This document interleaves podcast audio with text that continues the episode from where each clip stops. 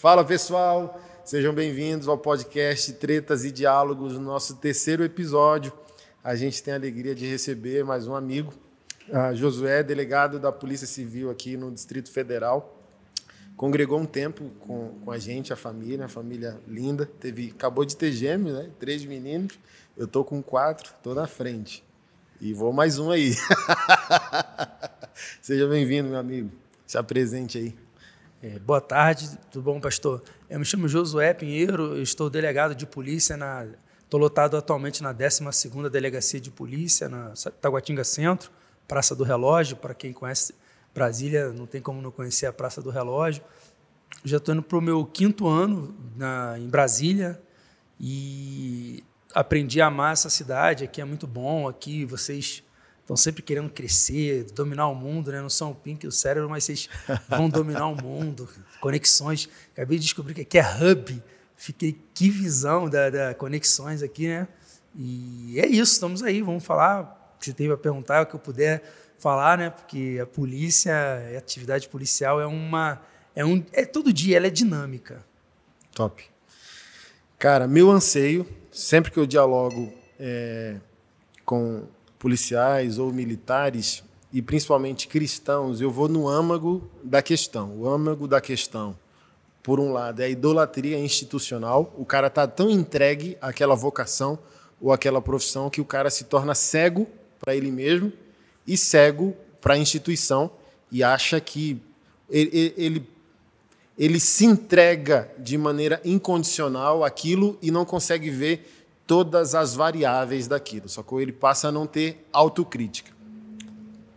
É, e a gente vai voltar nesse ponto daqui a pouco, quando eu perguntar sobre as, as incoerências institucionais e pessoais do policial ou do militar e como você lida, enxerga e administra isso. Mas o primeiro ponto é justamente isso assim, ó. Eu sou um cara que me julgo conservador, por mais que tenha essa estética, essa cara e tal é, mas estou mais à direita da vida do que à esquerda, nos meus valores e tal. Mas sempre faço perguntas caras e a galera conservadora acha que essas perguntas caras me fazem flertar com a esquerda, por exemplo. Mas para mim não. É o que eu sempre digo. Eu sou conservador, porém não sou cego. O cérebro não parou de funcionar e continuo questionar os status. Né? É como se eu fosse um tipo de conservador anarquista. Creio, mas eu vou romper com aquilo que não funciona. Não vou ter que administrar um cemitério. Esse cemitério aqui não está funcionando. Então, não existe uma sociedade viável e possível sem as instituições históricas, ok? É melhor uma família do que, que não funciona do que família nenhuma. Se eu abraçar a esquerda e a visão que ela tem de mundo, é família nenhuma, eles vão desconstruir. Então, ah, nem toda família funciona, mas é melhor alguma família do que família nenhuma, sacou? E quando você vai para essas incoerências práticas da vida, artistas, intelectuais, a cultura e o brasileiro, é duro falar isso, mas quando você analisa o DNA do brasileiro, o brasileiro tem uma tendência, tá na moda a bandidolatria. Mas se a gente for olhar para a cultura, ela é produzida desde antigamente para isso ser inserido em nós. Por exemplo, a gente é fã do Poderoso Chefão, da trilogia. Mas se a gente for botar na mesa a verdade, aquilo, bicho, é sutilmente um chip incluído na nossa mentalidade para que a gente passe a amenizar, por exemplo, o crime organizado, porque vai ter código de honra, poderoso chefão diz: ah, você está arrependido, vai ter que limpar meu nome. Aí tem todo aquele código de família, de gangue, de quadrilha e tal, mas no final das contas foi inserido em nós que o crime é familiar a, a, a beleza na parada. Por exemplo, Netflix. Você entra hoje, cara, mais de 40% do conteúdo, cara, é uma repaginação do crime. Colocar ele diante da cultura de uma maneira pop. Você pega, você pega Peak Blinders, que eu assisti e amei, mas é aquilo, sacou? Tipo, bota um pouquinho de verdade num monte de mentira. Colocaram lá Narcos, acho que é de 2018, a série Narcos de Pablo Escobar. Cara, eu não vou mentir, até arrepio de raiva só de pensar nisso. Eu assisti e quando na série mataram Pablo Escobar naquele telhado, eu quase choro, velho. Eu tava torcendo pro vagabundo, mano. Sacou? Porque botaram ele como um cara de família. Quando ia fumar um baseado, não fumava na frente da mãe. Mas como pode aquele marginal ser um homem de família é, e honrava a mãe dele se ele destruiu a vida de milhares de mães mundo afora?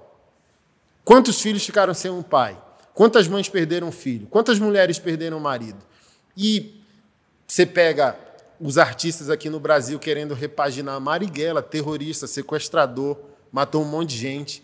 Aí, para essa esquerda, parece que esse ato de barbárie de um cara de esquerda não é crime, é ato revolucionário. E quando a gente vai analisar o brasileiro, ele também entrou nessa rota de uma idolatria subjetiva ou de heroísmo. O traficante, porque ele dá o botijão de gás na quebrada, ele é o herói.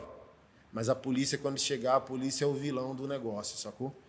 É, então eu analiso isso na prática, analiso na teoria. Hoje, arte, cinema, filosofia, pensamento político, tudo tem a ver com a exaltação do mal, exaltação da criminalidade, sacou? Do tipo assim, eu vi um, uma postagem do tipo assim: olha, Fulano morreu, Aí postaram: descanse em paz, que Deus te receba. Aí um comentário assim: nossa, ele era tão bom, só cometia uns furtos de vez em quando, mas era gente boa. Aí do tipo assim, velho, é, tá tão, tá tão sutil essa questão que a gente está dizendo que Deus te receba para gente que não glorificou Deus em vida, mano. Como que Deus vai receber, velho? Sacou? Então, assim, ó, do ponto de do seu ponto de vista, como um policial, do seu ponto de vista como pai, como cidadão, como marido, como um cristão. Qual a análise? Como que você vê? Onde nasce isso na sociedade de o reverso? O policial é o vilão e o criminoso é o herói. É uma pergunta difícil. Eu também ouvi a La Casa de Papel no ter segundo teoria, no segundo episódio eu parei de ver. Eu falei, eu quero que todo mundo fique preso aí mesmo, confinado, seja todo mundo preso e acabe. Porque eu falei, os caras querem que eu torça pelo bandido. Mas não é só isso, pastor. Onde nasce? Vamos lá. A polícia, ela, a gente confronta. Porque, por exemplo, tem psicólogo, psicanalista. Para a gente, não importa. Ele nasceu num lar pobre, roubou, delinquiu, roubou um pão, nós vamos prendê-lo. E hoje o que, que nós temos? Uma bateria de pessoas super inteligentes para confrontar a polícia. E a polícia, ela tem muitos inimigos. As pessoas não concordam porque a gente prende, porque a gente não quer saber. Por exemplo, a menina está grávida de oito meses. Peguei ela com 5 quilos de crack. Ela vou ter neném amanhã. Você vai para a cadeia. Aí o que, que vai acontecer? É Deus que vai te proteger. Porque eu vou te dar todo o amparo, senhora. Vou te dar o que? Qual amparo que eu vou dar? Jogar ela dentro de uma cela fria, ela vai ficar presa. E a gente acaba confrontando a sociedade numa uma área que, que a gente não, não tem tolerância. Não é que eu não tenho, o Estado não tem, a lei é clara. E a, e a gente está sempre prendendo, a gente está sempre. O pessoal. Gente, no fundo, a gente acaba confrontando a sociedade porque existe uma consequência para aquele comportamento dela. É como se a sociedade não entendesse que o policial e a polícia não, não têm a prerrogativa de fazer o juízo de valor.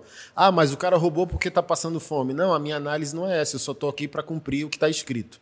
O que, que a lei diz? E eu vim aqui executar o que a lei diz e aquilo que o Estado me ordena fazer como força policial. Que alguém lá na ponta faça essa análise de todo o ecossistema. Mas eu não estou aqui para ser terapeuta do cara.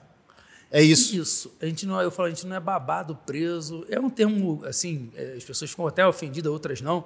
Mas a gente não é amigo do preso. Eu falo, eu também não sou teu inimigo. Mas hoje você está preso.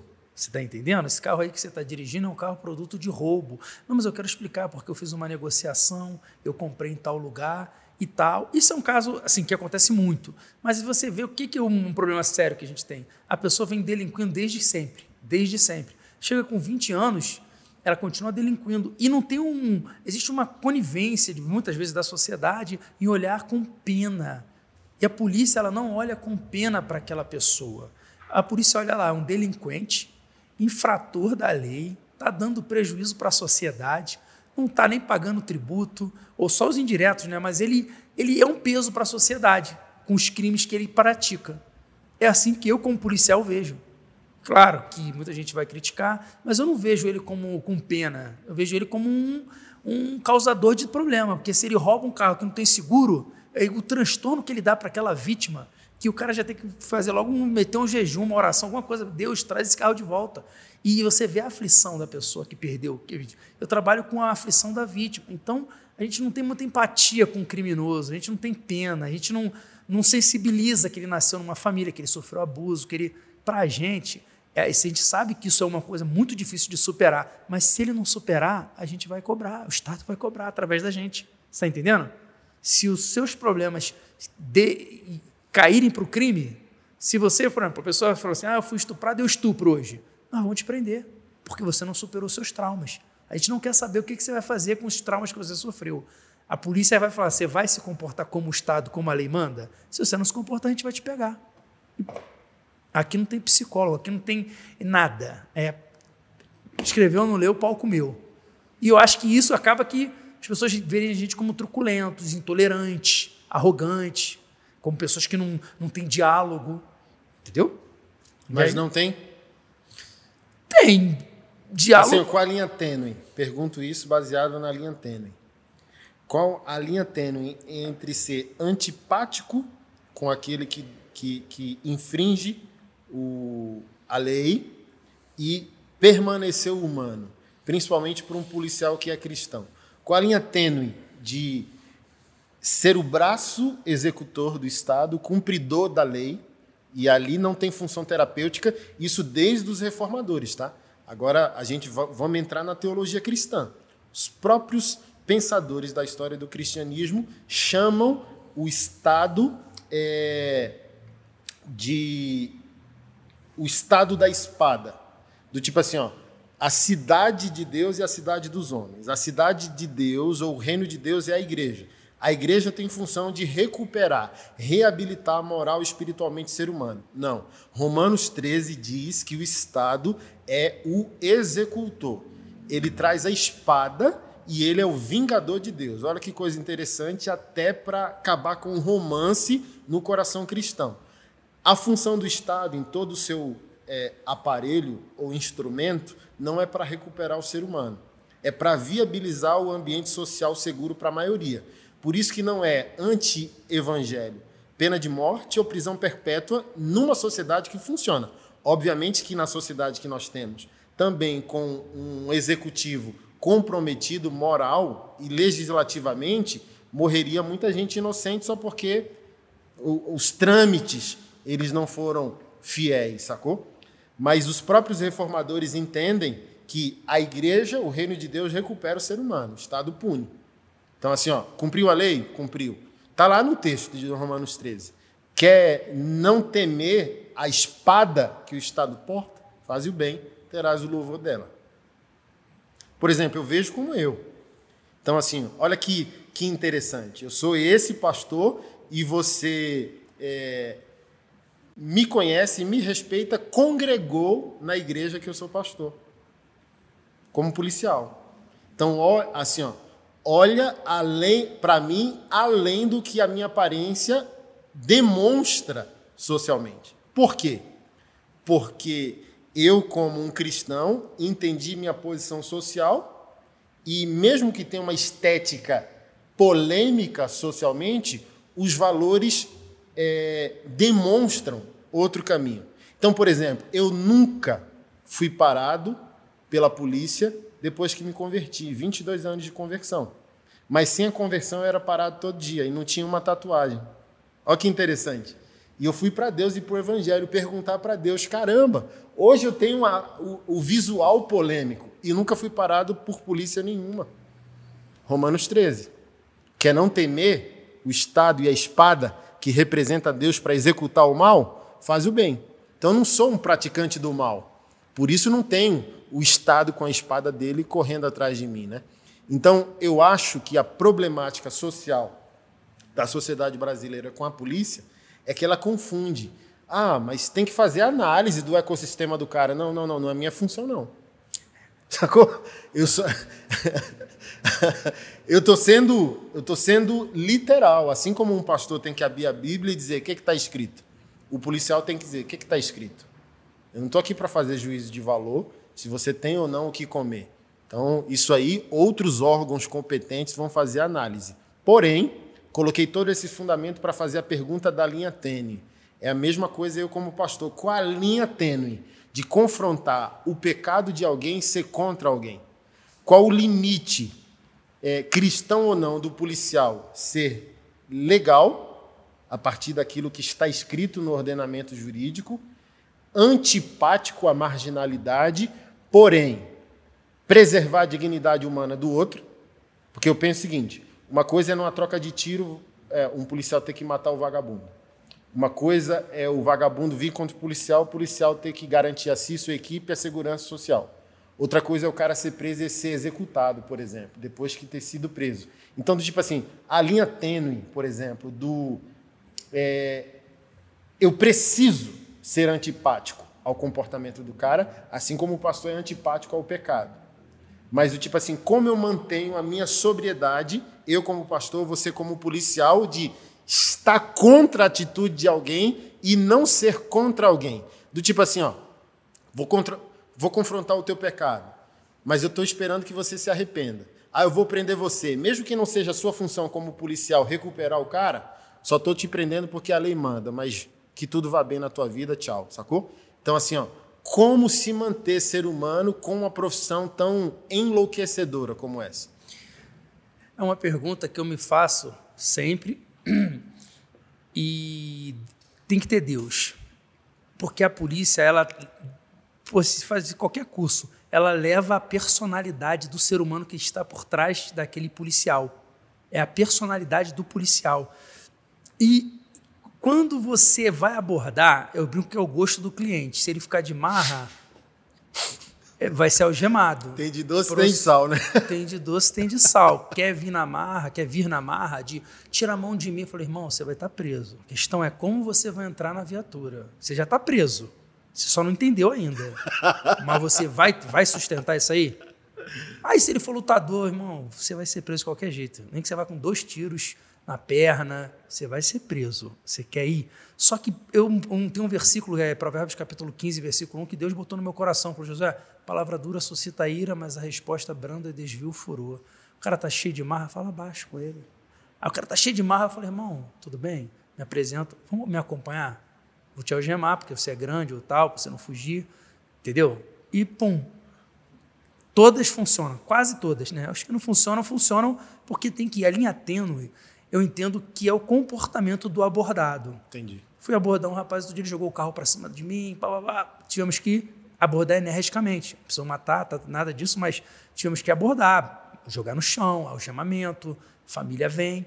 Então está atrelado à, à reação da pessoa muitas das vezes está atrelado, mas coisas que eu falava que eu não falo mais. Por exemplo, o cara chega para mim na chaparra, ah, sou bandido. Eu falo, rapaz, se Deus abençoar muito, tu vai pegar um ano e dois meses no fechado.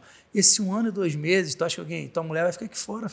E aí, tu acha que ela vai ficar fazendo a carteirinha toda terça-feira para ela te visitar? E ela bonita, todo mundo aqui dando em cima dela e tal. Aí eu ficava falando isso e o cara chorava, porque ele falava, realmente, será que ela vai estar comigo? Será? Estou na crise, estou naquele pânico. E aí Deus falou para mim, Josué, não fica falando isso. Não fica atormentando a alma desse povo, não. Porque eu atormentava assim, sabe? Pô, tô modo... assim, ah, pô, tua mãe aí, cara, tua mãe te criou para isso, uma vergonha que tu tá fazendo. Tua mãe vai tomar dura toda vez que ela for te ver. Gastar o dinheirinho dela de faxineira aí, ó, para te visitar, ou o dinheirinho dela de. E aí, ou seja, essa linha tênue, eu acredito que você tem que buscar Deus para você estar tá sempre bem com Deus, para você não, não cair no jogo do preso, do autuado ou do abordado. Porque eles reagem de maneiras inusitadas. Isso, esse estar bem com Deus inclui a saúde emocional desse policial e a saúde familiar, como que ele vai em casa, como que está o casamento, os filhos, porque uma coisa deve afetar a outra, né? Lógico, é, é, é exatamente. O policial está bem com a casa, com a família, ele naturalmente ele tem uma tolerância maior em conversar com a pessoa que está sendo abordada. Quando ele está muito acelerado, às vezes acaba que ele também acelera na abordagem. E a gente sempre busca não acelerar, porque O ser humano, não sei explicar, mas quando você fala baixo com ele, escuta, ele desabafa, conversa, mesmo sendo preso, 10 minutos ele calma, ele quieta, sabe? Aí cai em si, aí quer tomar remédio, lembra de um monte de coisa. Ai, como é que tá meu filho? Fala, pô, tu não vê teu filho há 10 meses, pô, tu quer tá ouvir teu filho agora? Entra numa crise de identidade. Uhum. Mas está muito atrelado a essa reação, o contato. Entendeu? Como o cara vai reagir define como vocês vão reagir. Isso. Não deveria ser, mas na prática acontece muito isso. Mas por isso que a gente se prepara sempre para as piores situações. Para o cara. Você vê que o cara às vezes não quer morrer, ou ele, ele tá, e você fica ali, vou atirar, não vou atirar. Você sabe? Dando aqueles segundinhos ali que são frações, para poder ver. E às vezes a maioria das pessoas se entregam, sabe? Folclore e realidade. Você falou aí duas coisas que me chamam a atenção. É, você vai, você está preso. Como você vai entrar na viatura, é, o que você vai escolher. Se eu tiver que te paralisar aqui, te der um tiro para você segurar sua onda aqui, é, e a morte desse meliante nessa tentativa de prisão dele. Ele resiste, ele reage, ele vai contra a força policial, o policial se sente atacado, vai ter que matar o cara. No folclore brasileiro, nacional, para nós, leigo, é, o policial brasileiro ele é proibido pelo politicamente correto, pelos direitos humanos e pelo ordenamento jurídico a não tirar a vida do cara. Então, é, é, é o comum. Do tipo assim, ó, policial matou o cara na troca de tiro no assalto a banco. Eu. Ferrou, né, velho? Porque do tipo assim, ó, parece que já convenceu a massa que o policial não pode usar a arma. Nossa, ele usou a arma. Aí eu falo, oh, vou orar pelo cara, né? Ferrou a vida dele. Mesmo ele fazendo a coisa certa no contexto certo, tá ferrado e tal, não sei o que, bababá. É isso?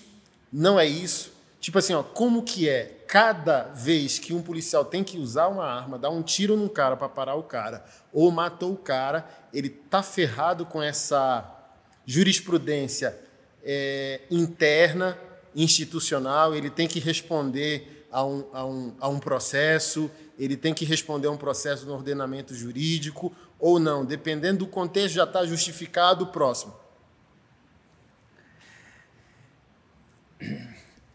Então, um, esse é, uma, é um assunto que a gente tem, por exemplo, outro dia teve uma situação, dois tiros foram desferidos no queixo, na barriga, o rapaz sobreviveu. Ele estava com uma pistola na mão, o que está acontecendo hoje? Hoje o pessoal quer que você esteja em risco de morte para você usar a arma.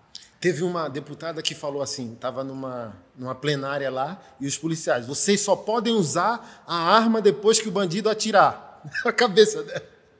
Não, se eu tivesse três vidas, eu até entenderia, mas com uma só, a única vida que Deus me emprestou, porque a vida nem é sua, se você se matar, tu vai ter que dar conta. O que acontece? A atuação policial ela tem sido tolhida diariamente eu não sei se é pela esquerda, se é pelo pensamento de esquerda. Eu brinco que todo mundo nasceu de esquerda e no final vai virando de direita. Você vai se amadurecendo com a vida para direita, porque eu tenho três filhos. Eu penso quanto a pagar a escola, filho, mulher, atenção, passear. Não dá tempo para ficar muito em guerra de ideologia. A atuação policial hoje, a gente tem cada dia mais sendo tolhida. As pessoas querem entender por que era necessário atirar Claro, são pessoas que não estão atuando, têm uma opinião formada, elas não querem saber a sua opinião, e elas não estão nem aí para a vida do policial, é, a verdade é essa. Não estão nem aí. Se eu morrer, sabe o que vão falar? Ah, por que, que ele morreu? Ah, não, mas ele trocou tiro. É a profissão dele, né? Recebe para isso. Eu não nasceu para morrer, nasceu para trabalhar. Então, acontece, ah, mas o policial errou. Se você perguntar, ah, o policial matou numa troca de tiro, posto que foi execução. Já está incrustado na pessoa. Uhum. E, e como eu trabalho diariamente com isso, eu vejo que o policial, nenhum policial quer matar alguém de graça. Só se tivesse maluco. Se eu quer sair da tua casa, vou matar alguém de graça. O cara não quer assim, sim, arrumar problema. Mas às vezes tem que atirar. Entendeu? Teve que atirar, tirei. O pessoal, ah, vai atirar no pneu. Beleza, tomara que dá para atirar. Mas eu falei, teve um caso que o rapaz, uma situação de Maria da Penha, levou dois tiros e morreu, o, o autor agressor. Eu fui falar depois com o policial, falei, e aí, como é que tá, irmão? Como é que foi? Ele falou, é, ah, tô bem, pai. Tô bem, eu não quis matar ele. Eu dei na perna dele. Ele morreu porque foi uma fatalidade. Mas ele estava com uma faca na mão. Tranquilo, conversando. Não foi prazeroso. Mas eu botei dois na perna dele, ele morreu. E aí, mas internamente para nós é normal, mas para a sociedade.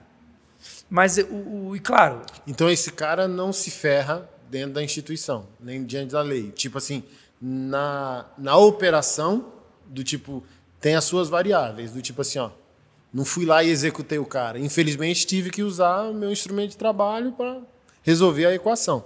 Sim, não, ele não tem problema. Só que quem manda é o Ministério Público na denúncia. O problema nosso não é responder internamente. Ou o delegado querer capitular como homicídio também é um problema, como delegado, problema, né? O delegado tem a convicção livre dele, então ele pode entender que é crime e botar para frente. Só que o problema é o tribunal do júri, né? Se ele for denunciado, for pronunciado. Todo dia tem uma pronúncia aqui, ó, no júri de Samambaia. E aí, pena de 12 a 30 anos. Caramba. É não ir para o júri. Porque as pessoas não, não, gostam da atuação da polícia. Porque a polícia está sempre confrontando, atirando. Ah, não era necessário atirar, sabe? E, e teve uma situação aqui na Samambaia também, a gente, o menino magrinho espancando a mulher, sabe? E aí ele veio para cima, levou um tiro na perna. E aqui em Brasília tem muito isso, atiro na perna, usar spray. Eu falo, pô, mas não dá, né, para fazer isso toda hora. Mas a gente passa muita dificuldade com esse negócio de atirar. Assim, de 1 para 10, qual o percentual da apresentação de uma denúncia? Do tipo assim, ó, ah, aconteceu. É, de 10 operações, quantas são denunciadas no Ministério Público para tentar ferrar com o policial? Ah, não tem como, não tem essa estatística. Entendi. Mas alguma Mas é comum? É rotineiro ou não? É comum as pessoas questionarem a necessidade do tiro, por que, que atirou, não importa se ela estava com 50 quilos, se ela estava com duas granadas, eles não querem saber.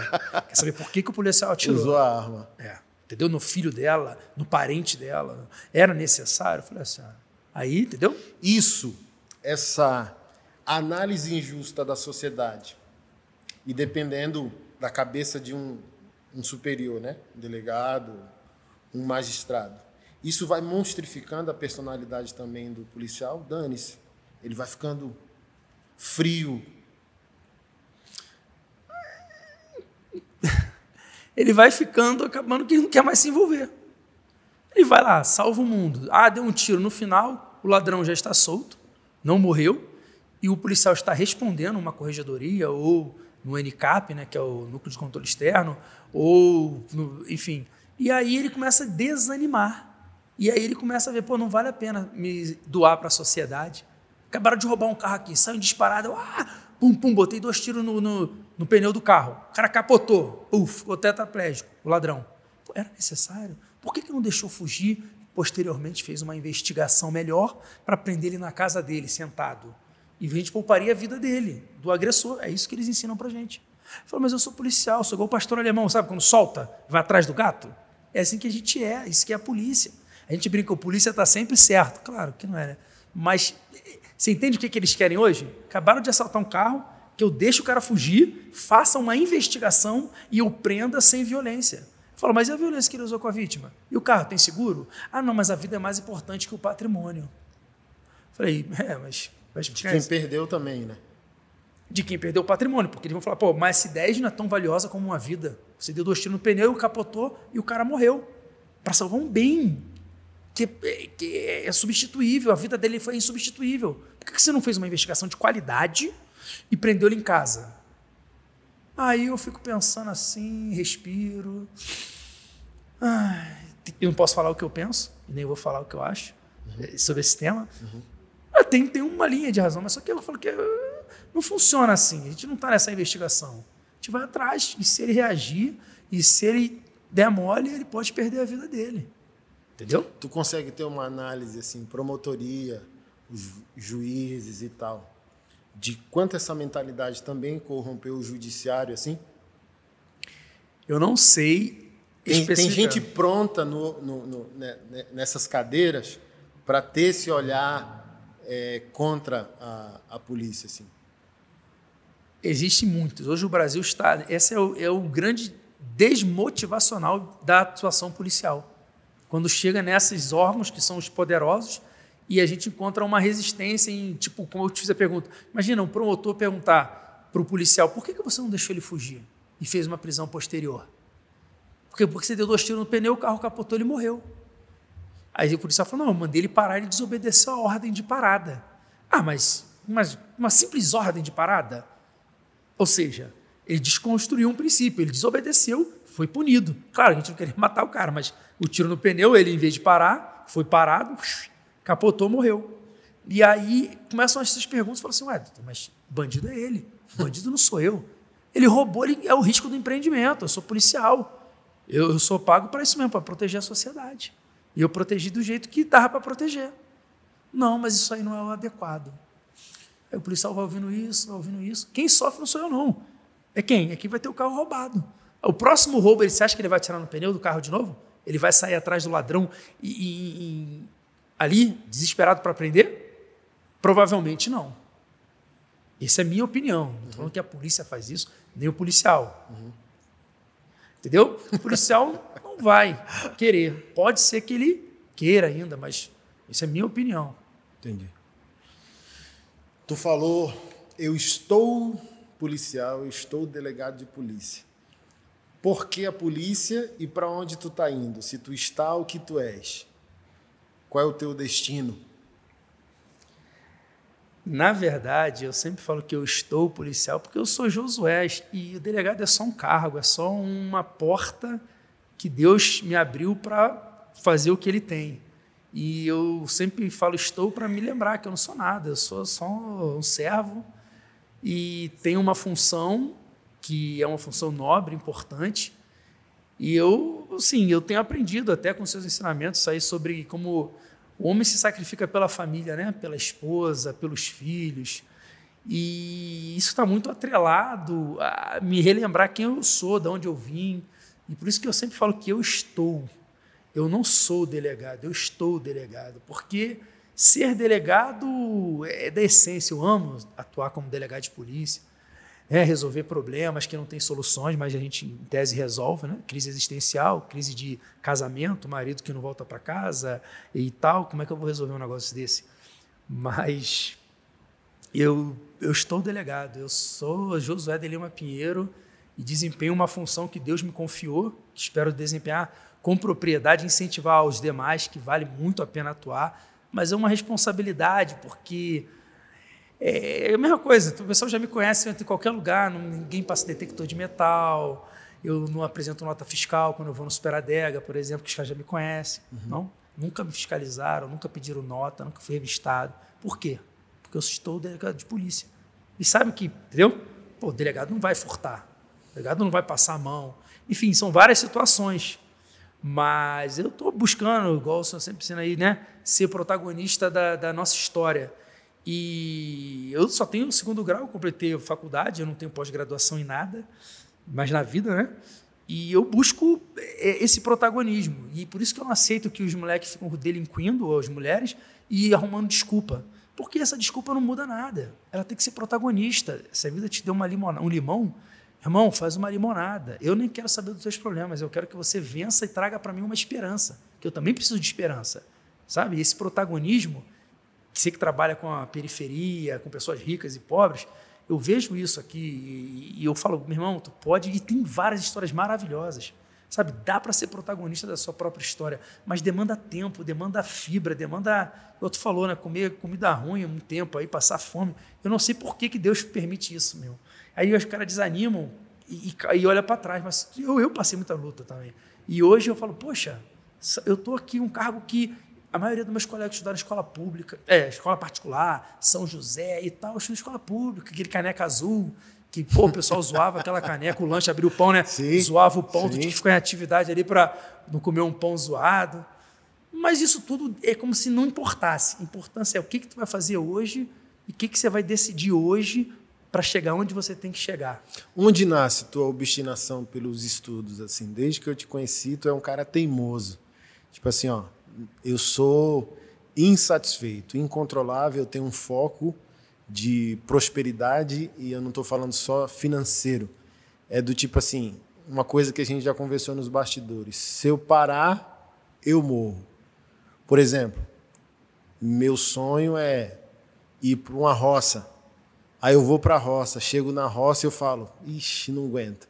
Igual você falou, metrópole, treta, barulho, gente e tal. Esse é o espírito do visionário, né? do empreendedor. Onde que nasce essa tua insatisfação? Eu não estou satisfeito com a vida, nem comigo mesmo, nem com a minha profissão, aspas. Eu quero sempre estar um degrau além, acima, e eu não estou parando de sonhar, não estou parando de estudar, não estou parando de criar, não estou parando de ver. Porque quando eu parar, eu, eu vou morrer. Eu não quero. É, tem muito isso em Brasília, né? Do funcionalismo público. É, e eu falo bem assim: ó, o funcionário público, às vezes, ele não quer trabalho, ele quer emprego. Ele está empregado. E talvez esse estar empregado faz com que esse cara não esteja trabalhando. Para mim, eu, eu, eu, eu divido isso aqui, né? Então, não que você não possa estar empregado e trabalhando, mas em Brasília, o DNA do candango, assim, do cara originário de Brasília, eu quero me garantir. E nem todo que quer se garantir está inconformado, sacou? Aí ele vai, passa no concurso público, não, 4 mil, tá bom. Aí não sonha mais, sacou? Morreu sentou naquela cadeira existencial e não pensa mais nada e não tem aquele inconformismo. Onde que nasce o teu? É assim, essa é uma pergunta que eu me faço sempre, mas eu, eu brinco, eu falo assim para minha mulher, eu falo, eu sou nazireu, eu fui consagrado desde o ventre da minha mãe para Deus. Não muda muito quando você não entende isso, mas quando você entende, isso me agonia no sentido de quem se aproximar de Deus não tem como não crescer, não tem como ser confrontado, não tem como ele te levar para outros lugares. É como vocês estão no hub aqui. E por que você não pode ir para um lugar maior? Por que você não pode alcançar outras pessoas? Por que você não pode eh, alcançar Tailândia, um lugar diferente?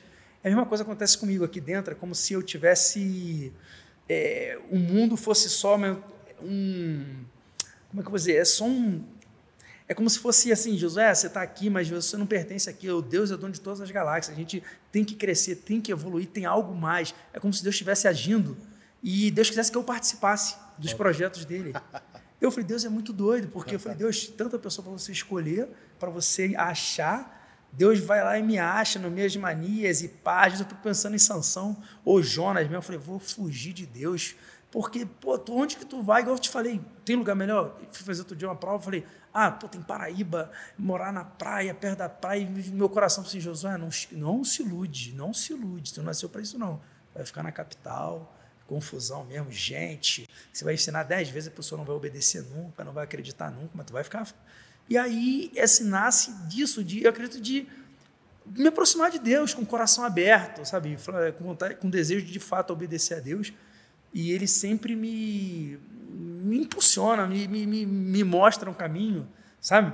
Eu estava fazendo uma distância da Terra para para Júpiter, sei lá, são 450 milhões de anos, se você for na velocidade da luz, 300 mil quilômetros por segundo. Puf, puf, dá 400 quilômetros. E Deus falou, José, eu vou lá e volto. Isso não é nada. É como se tivesse algo a mais para ser feito e a gente tem que só se posicionar para fazer. Só que se só se posicionar com Deus, irmão, é um monte de coisa. É um abrir mão, é ser rejeitado, é não ser compreendido. E eu tenho vários desafios, assim, sabe? Eu olho isso como, um, como uma oportunidade. Igual eu falo assim, poxa, eu falei, Silvio, o pastor Anderson lá, o pessoal arruma confusão com ele e tal, mas ele não está falando nenhuma mentira. Só que uma coisa que eu ia falar, que eu acho, assim, resumindo minha visão sobre as coisas que as tretas e diálogos, é que você está num ramo de valores. Você está num ramo de guerra cultural, é uma guerra de dizer e de implantar valores que vão traçar destinos. Como eu te falei, isso aí é uma coisa que. Se, se tu visse a dimensão, pelo menos eu olhando do lado de fora, eu fico olhando assim e falando lá, ele está falando sobre um, um, algo que mexe com toda uma cidade. Você não está falando com uma coisa que mexe com uma pessoazinha, duas, você está. Se as pessoas botarem em prática o que está sendo confrontado, aquilo muda o rumo de uma cidade, o rumo de um estado, o rumo de um Caramba, país. Mano. Daí, meu irmão, como é que tu não quer luta? Como é que tu. tu... Eu falei, não, é, vai ficar em confusão o resto da tua vida, enquanto tu ficar nesse ramo. Como aí, não quer inimigos, né? você pode mudar o ramo de uma estação, de um, de um lugar. Um pai disfuncional virar um pai funcional. Você tem noção do que, que é isso? Tu, tu um não sei se tu acompanhou o meu Instagram de ontem para hoje. Uma esposa me procurou, botou um textão. Meu marido é, cansou de casa, saiu de casa, me abandonou com o filho dele, tal, não sei o que, bababá. Começou a ouvir tuas pregações, pregação do pastor Jack, entendeu o Evangelho, entendeu Jesus, entendeu o sacrifício de Jesus pela igreja, pela humanidade, se arrependeu, voltou, voltou para casa, estávamos divorciados, acabamos de nos casar novamente. E Deus falou bem assim: ó, até arrepio, mano. Chorei ontem. Se vocês tornarem público essa história, eu vou mudar um negócio na, na, na vida de vocês. O cara estava estéreo, não podia mais fecundar. Quando eles se quebrantaram e falaram, Deus, aceitamos e vamos falar para o Brasil o que o Senhor fez. Puf, a mulher engravidou, mano. Então. Aí você está aqui numa treta, você está numa trincheira de guerra. Então, as profissões são muito parecidas, né, quando praticadas, né? O pastor, quando é pastor, ele não é pastor de uma placa. Ele é pastor de uma cidade, de um país. Então, a ativação dele de proteger a ovelha do lobo, o pastoreio é isso. Eu tenho que nutrir ovelha e atirar em lobo. É para isso que serve vara e cajado também. Não é só para pastorear, é para defender. E é, é, às vezes, uma profissão é, é, combativa. Né? E às vezes, quando você está no campo de batalha, por isso que eu perguntei sobre a humanização. Porque eu passei por esse processo. Então, ter que evangelizar evangélicos e ter que confrontar pastores, velho. Porque vagabundo é vagabundo. eu não tenho que achar vagabundo na profissão heróica. Eu não tenho. Você não tem como policial estar tá investigando policial. Eu não tenho como pastor estar tá, tá confrontando pastor. O ofício do pastor é evangelizar, levar boa nova. Agora eu tenho que frear o carro, voltar atrás para dizer: não, peraí, eu tenho que confrontar amigos de profissão. Não, bicho, quer ser vagabundo? Não vira policial, pô. tá aí o comando vermelho, entra pro comando vermelho, pô. Quer ser vagabundo, não vira pastor. Então, quando a gente entra na guerrilha, a gente perde um pouco do cenário. Aí quando vem esse feedback do tipo assim, ó, eu, eu, eu perguntei por que eu desumanizei. Porque é anti é antipastoral combater o pastorado. Isso me endoidou. Se eu não tivesse uma família alinhada, do tipo assim, como isso mexeu com a minha cabeça? Sacou? De montar uma rede de voluntários, advogados e psicólogos e, pô, ter pastor preso com, com a partir das minhas ações, cara, é surreal. Tem pastor que pode pegar mais de 40 anos de cadeia por, sei lá, 10, 12 crimes sexuais, sabe? E isso foi tirando a, um pouco da esperança e drenando. Aí vem um casal dizendo bem assim: olha, teu ministério não é só a guerra. Eu sei que tem um ambiente da guerra, mas tipo, toma o bálsamo, ó a água aqui, ó. Tá funcionando para cá. Então, ao mesmo tempo que é resistência de um lado, é vida do outro, né?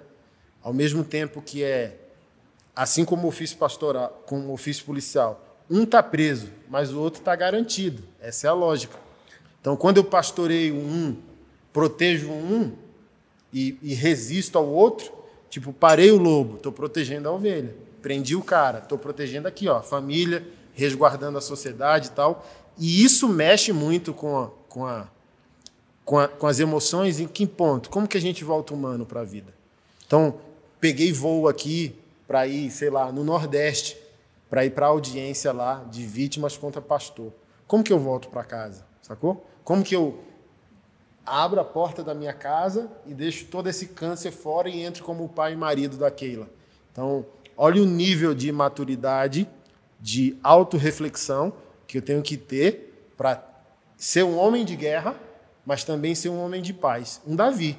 Eu mato 400 na guerrilha, mas eu volto para casa e pego minha harpa para adorar. Imagina, ser cheio de poeira, suor e sangue, vai para a guerra, peita qualquer inimigo, tô nem aí, cai para dentro. Sou de guerra, mas também sou de paz. Sei que horas a guerra para. E é, é muito tênue a linha, sacou? De saber que hora a guerra para, porque às vezes você dá tanta moral para o inimigo que você não consegue celebrar a vitória de outro lado. Então, por exemplo, é tanta vagabundagem no meio da igreja que eu posso estar tão envolvido com problemas que eu não vejo esse casal celebrando, dizendo, por sua responsabilidade, recasamos, a família está refeita e agora a gente está grávido de um milagre. O cara estava infecundo, sacou?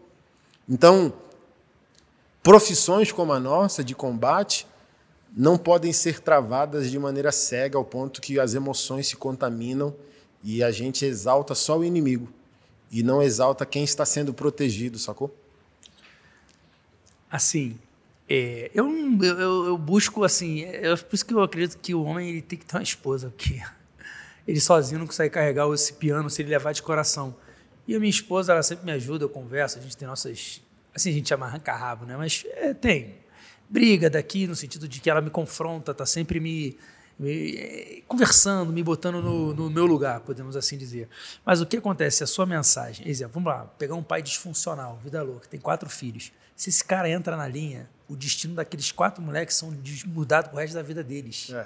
Você está entendendo o problema dessa sua mensagem? Quando ele recebe o confronto, ele vai receber. Se ele te ouviu, ele foi confrontado.